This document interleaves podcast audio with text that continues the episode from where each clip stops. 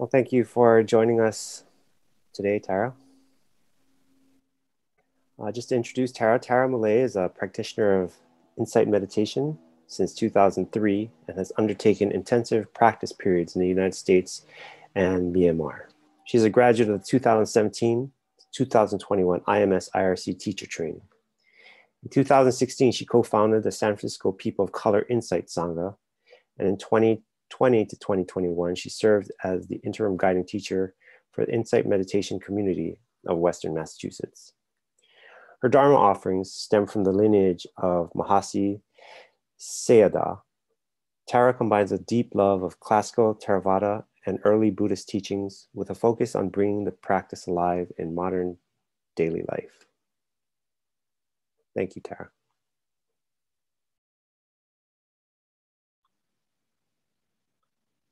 Thanks so much, Kevin. And thank you all for practicing with me. Today, I would like to talk about an approach or a phrase that to me really encapsulates this actually holistic, integrated practice that we are doing, part of which is our mindfulness practice. The holistic practice I'm referring to, of course, is the Noble Eightfold Path. And for me personally, it's helpful to remind myself that it is a whole path of 8 factors. And when I recommit myself, when there are moments and times of recommitment, there is this framework or approach that really, for me, embodies or encapsulates that remembering and recommitment. And it is simple, and it is caring enough to truly live. That's sort of what it feels like to me. And also, I've found that I can sort of map all of the factors onto this particular phrase of caring enough to truly live. So I want to share that with you, that approach, and perhaps it will seed some inspiration and perhaps recommitment for you as well. So I'm going to go briefly through each of the factors and talk about how this approach of caring enough to truly live, how that plays out for me, or how that is enlivening for me. And, but first I want to just point to how it also describes for me a way that we feel when we do make that recommitment. It describes a sort of a sense of the motivation that often propels us to practice. And you know, there are these choice points that we sometimes have, these inflection points, where perhaps our hearts are calling us to practice, to dive a little deeper into practice. So for example, to practice more intensively or more regularly, or perhaps to take up a new type of practice that our hearts are really drawn to, that we've learned a little about, and that would really seem to be supportive or a skillful means for us, such as a Brahma Vihara practice or the 5 daily recollections or a concentration practice. There are so many ways in which the Buddha taught that would support our whole practice of engaging with the Noble Eightfold Path. But you know, we reach these times in our practice and we can choose to really commit and follow our heart and dive into that practice. Or sometimes we falter or become more inconsistent. But what I have found that's helpful to recognize is that when there is this act of diving in deeper or recommitting, what I feel in my heart is that I'm really caring enough to truly live this life, that there is an aspect of caring and an aspect of commitment to life and to truth. And so, you know, just to illustrate, I want to describe one of those choice points for myself. You know, this is going back quite a few years, and I had been practicing for quite a while in my daily life. And over time, I had started to go on short retreats. And there was a time where I really did falter in the practice, and I came to quite a commitment, in the sense that the practice was really what I needed to focus on. And it began with a health crisis I had. You might call it a health crisis or an episode. I actually, it involved having to have surgery on my foot to there was a bone deformity in my foot, and that needed to be corrected. And in the period leading up to that, and after that, in a very long recovery, there was quite a time period there where I couldn't walk unaided, and I needed to walk with crutches. And many people experience these kinds of difficulties, health challenges in life with mobility. I was younger, and I didn't practice well enough. And I suffered a lot because of it. I was, you know, wanting things to be different than the way they were quite a lot of the time. And so very much in contention with experience. And there was a time where I just really realized, remembering how the practice had supported me in the past, that I needed to really turn back to that practice and try to meet my experience with it. And then I did that. I began to go on longer retreats and to practice much more in daily life, and to reach out more to Sangha and practice more with Sangha. But there was an even a much starker experience that I had of really reaching one of those choice points and committing to where my heart was drawing me in practice. And that was sometime after I recovered. I actually found myself being my heart being really drawn to intensive practice. And I decided to take a 1-month retreat, the first 1-month retreat that I had done. And I had the particular conditions, the privileges in my life that allowed me to do that, to carve out a month from at my workplace, a month of vacation. And I went on, you know, arranged my life and did all kinds of things to be able to do this 1-month retreat. And as that time approached, I did, though, start to feel some trepidations and nervousness, and even some just kind of questioning, why am I doing this? What am I doing? And that intensified as I came closer and closer to the date at the beginning of the retreat. And, you know, I was worried about missing my family, my partner, my wife, my dog. And I nevertheless drove up to the retreat, and I had some extra time, and I stopped at a grocery store. And still my heart and my mind were filled with these thoughts and worries. And I was already missing my family. I stopped at this grocery store. I went in, I came out, and I decided that I had a little bit of time left before registration started. So I would just rest in my car. I got into the driver's seat, and I reached down, and I just inclined the seat back a bit. And, you know, in inclining back, I looked up at the ceiling of my car, and there, right before my eyes, were all of these crutch marks on the ceiling, all of these marks that had been made inadvertently, unknowingly, when I had been pulling my crutches into my car over and over again during that time period. And at that moment, all doubt, all thoughts, why am I doing this? What am I doing? Went out the window, went out the door. I absolutely knew. I saw the crutch marks on the ceiling. I remembered the way in which I had gone through that stage without mindfulness, not really practicing consistently, not really knowing, doing what I knew in my heart I needed to do to meet difficult experience. And I was completely committed. I saw the crutch marks on the ceiling. I said to myself, that's why I'm doing this. And, you know, encapsulated in that was this knowing of the unreliability of our experience, the unreliability of our bodies, the impermanence, the dissatisfactoriness of life, the fact that we do have pleasant, unpleasant experiences, and we can't control that we do, we can't hold on to the pleasant, can't make the conditions the way we want them to, the conditions are coming towards us and ungovernable, and that not self aspect of experience.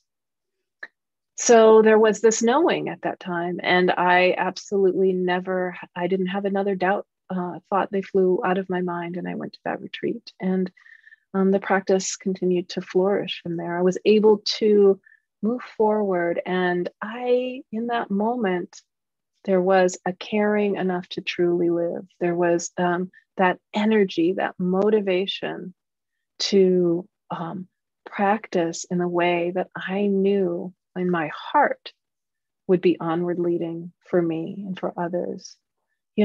Not just for me to alleviate my own suffering, but in that time period and my frustration and anger and not practicing well through the experience that I had with, having difficulty with mobility and recovery from surgery, I wasn't able to be the kind of person I wanted to be in relation to the rest of the world. Also in my relationships, my energy was channeled towards frustration and was not able to be there and serve my community, and also just relate in a way that was really ideal in life, because my energy was taken up in being caught in cycles of suffering. So I cared enough in that moment, that wellspring of caring enough to truly live, to truly follow that my heart's call towards the Dharma, welled up as I remembered that. And there are Pali words for these kinds of mind states that support our, that kind of propel us, that bring an urgency to the practice and support a confidence in moving towards it. And so there was that in that time period for me.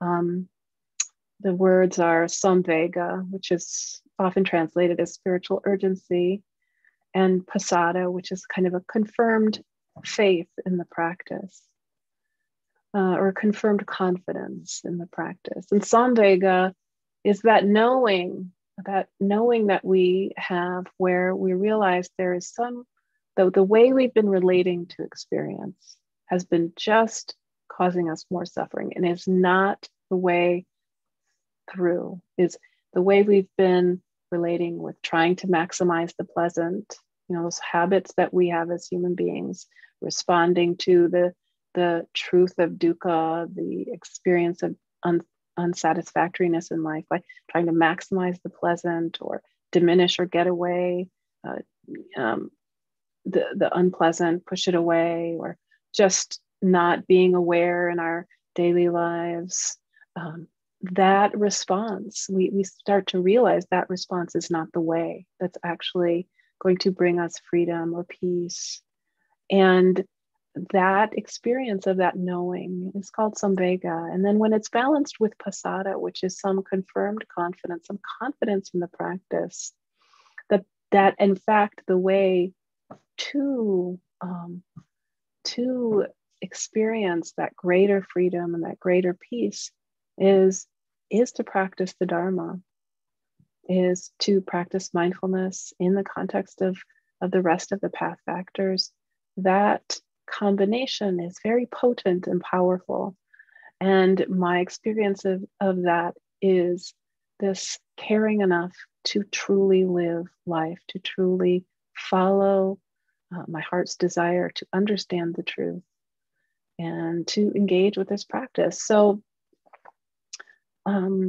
now I want to just talk a little bit about this caring enough to truly live, and how I see it as mapping onto and relating to our holistic practice of the Noble Eightfold Path.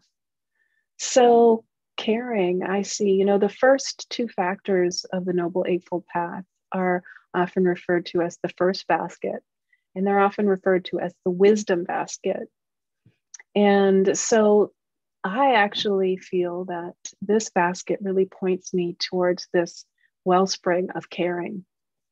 And so that may seem a little unusual, because oftentimes people sort of contrast wisdom and compassion, or wisdom and caring, that they're quite different. But when we really look at these first two factors of the Noble Eightfold Path, for me, they really point towards the flourishing of caring in our lives. They point us towards really beginning with caring, and that's wise. So the first factor is wise view. Wise view.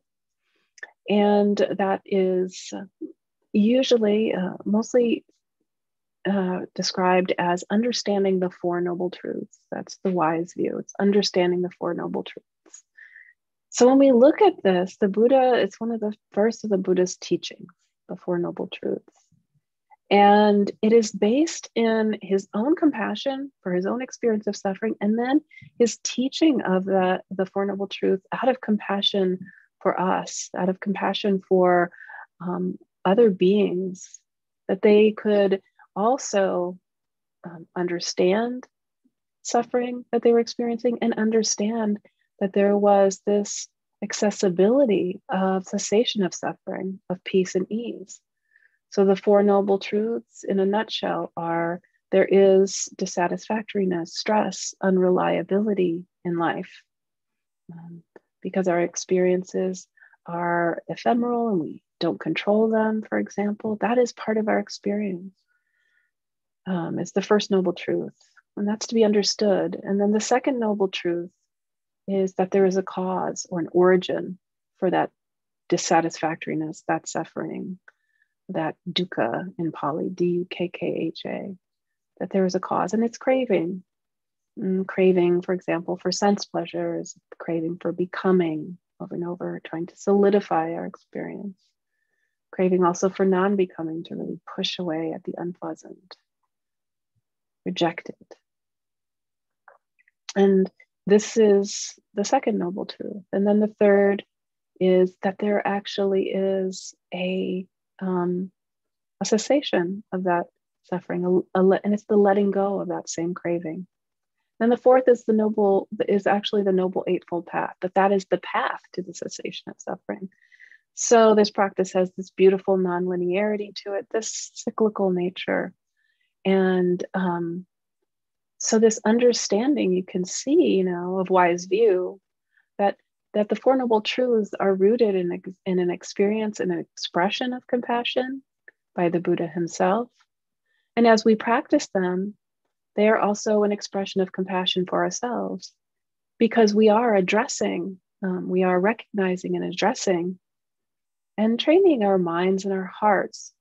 We're recognizing, addressing the suffering, and then training our minds and hearts towards greater ease and peace, and towards the cessation of that suffering. There could be nothing more sort of caring than really making that commitment to actually understand what causes our suffering and respond to it.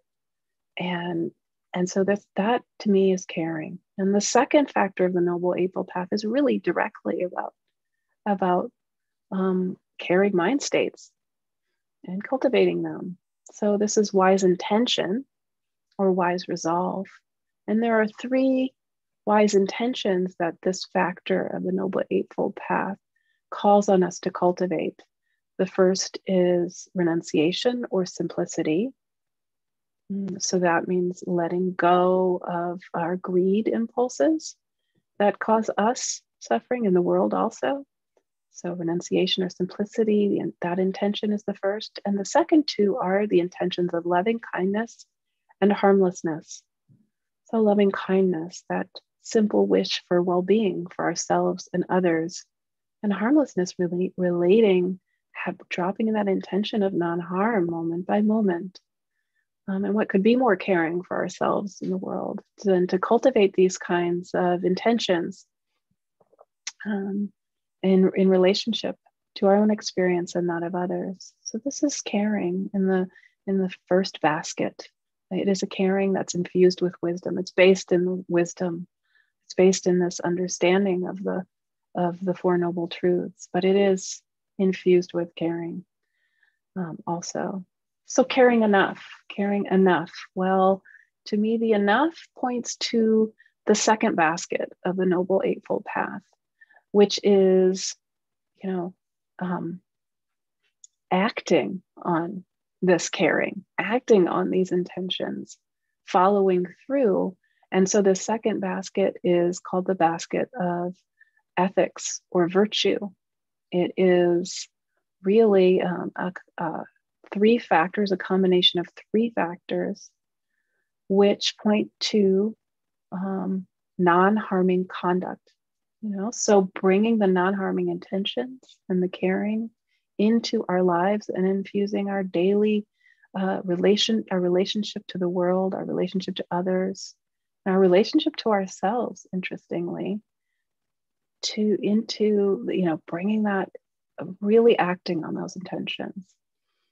So the three factors of this second basket are wise speech, wise action, and wise livelihood. Wise speech referring to honest speech, truthful speech.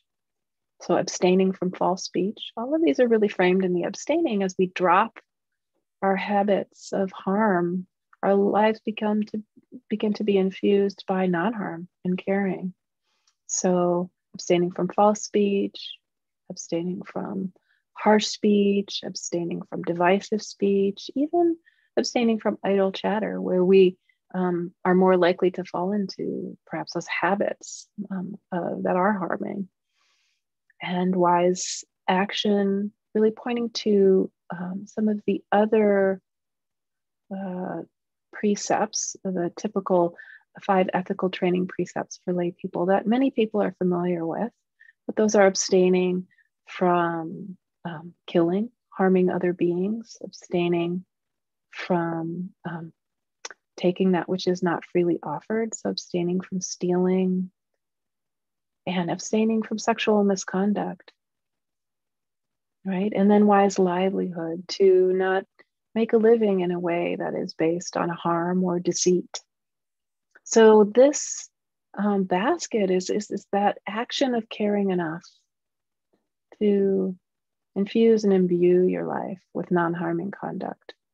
And one of the most beautiful things I think about the teachings is that this practice of ethics, of virtue, is one that the Buddha taught so that we would experience joy.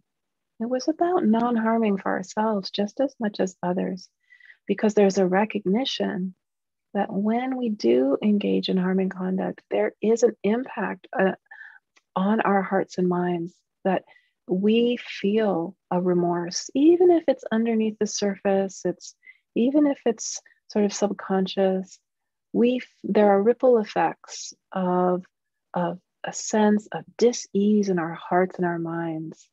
So this particular basket is caring enough for ourselves and others, really.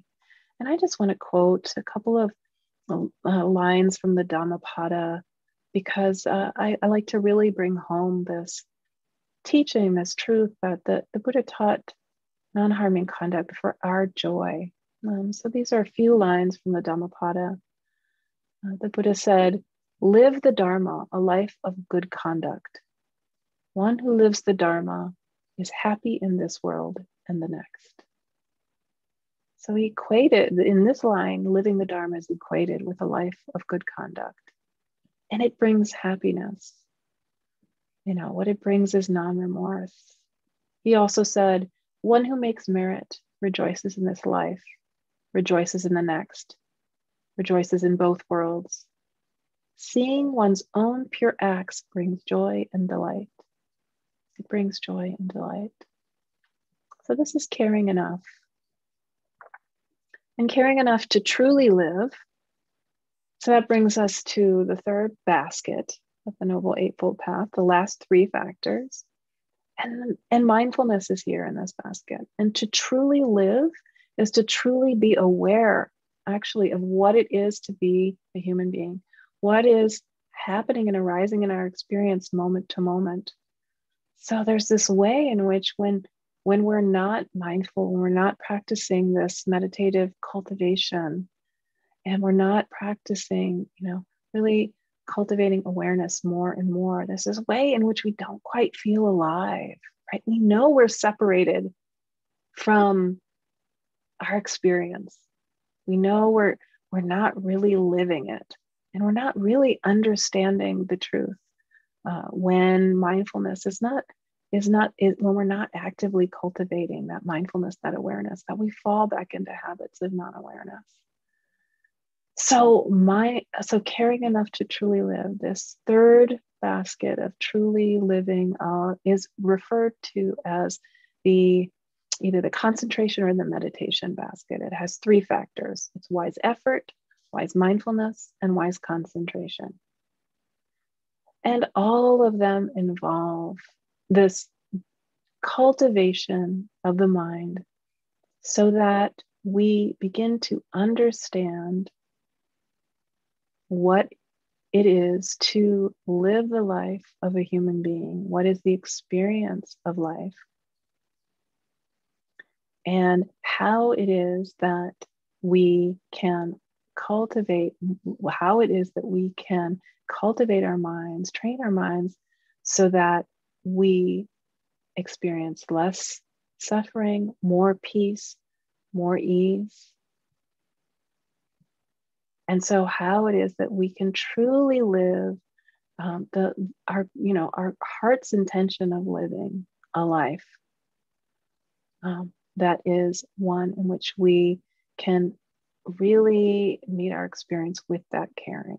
We can really meet our experience with that caring and that understanding. So wise effort.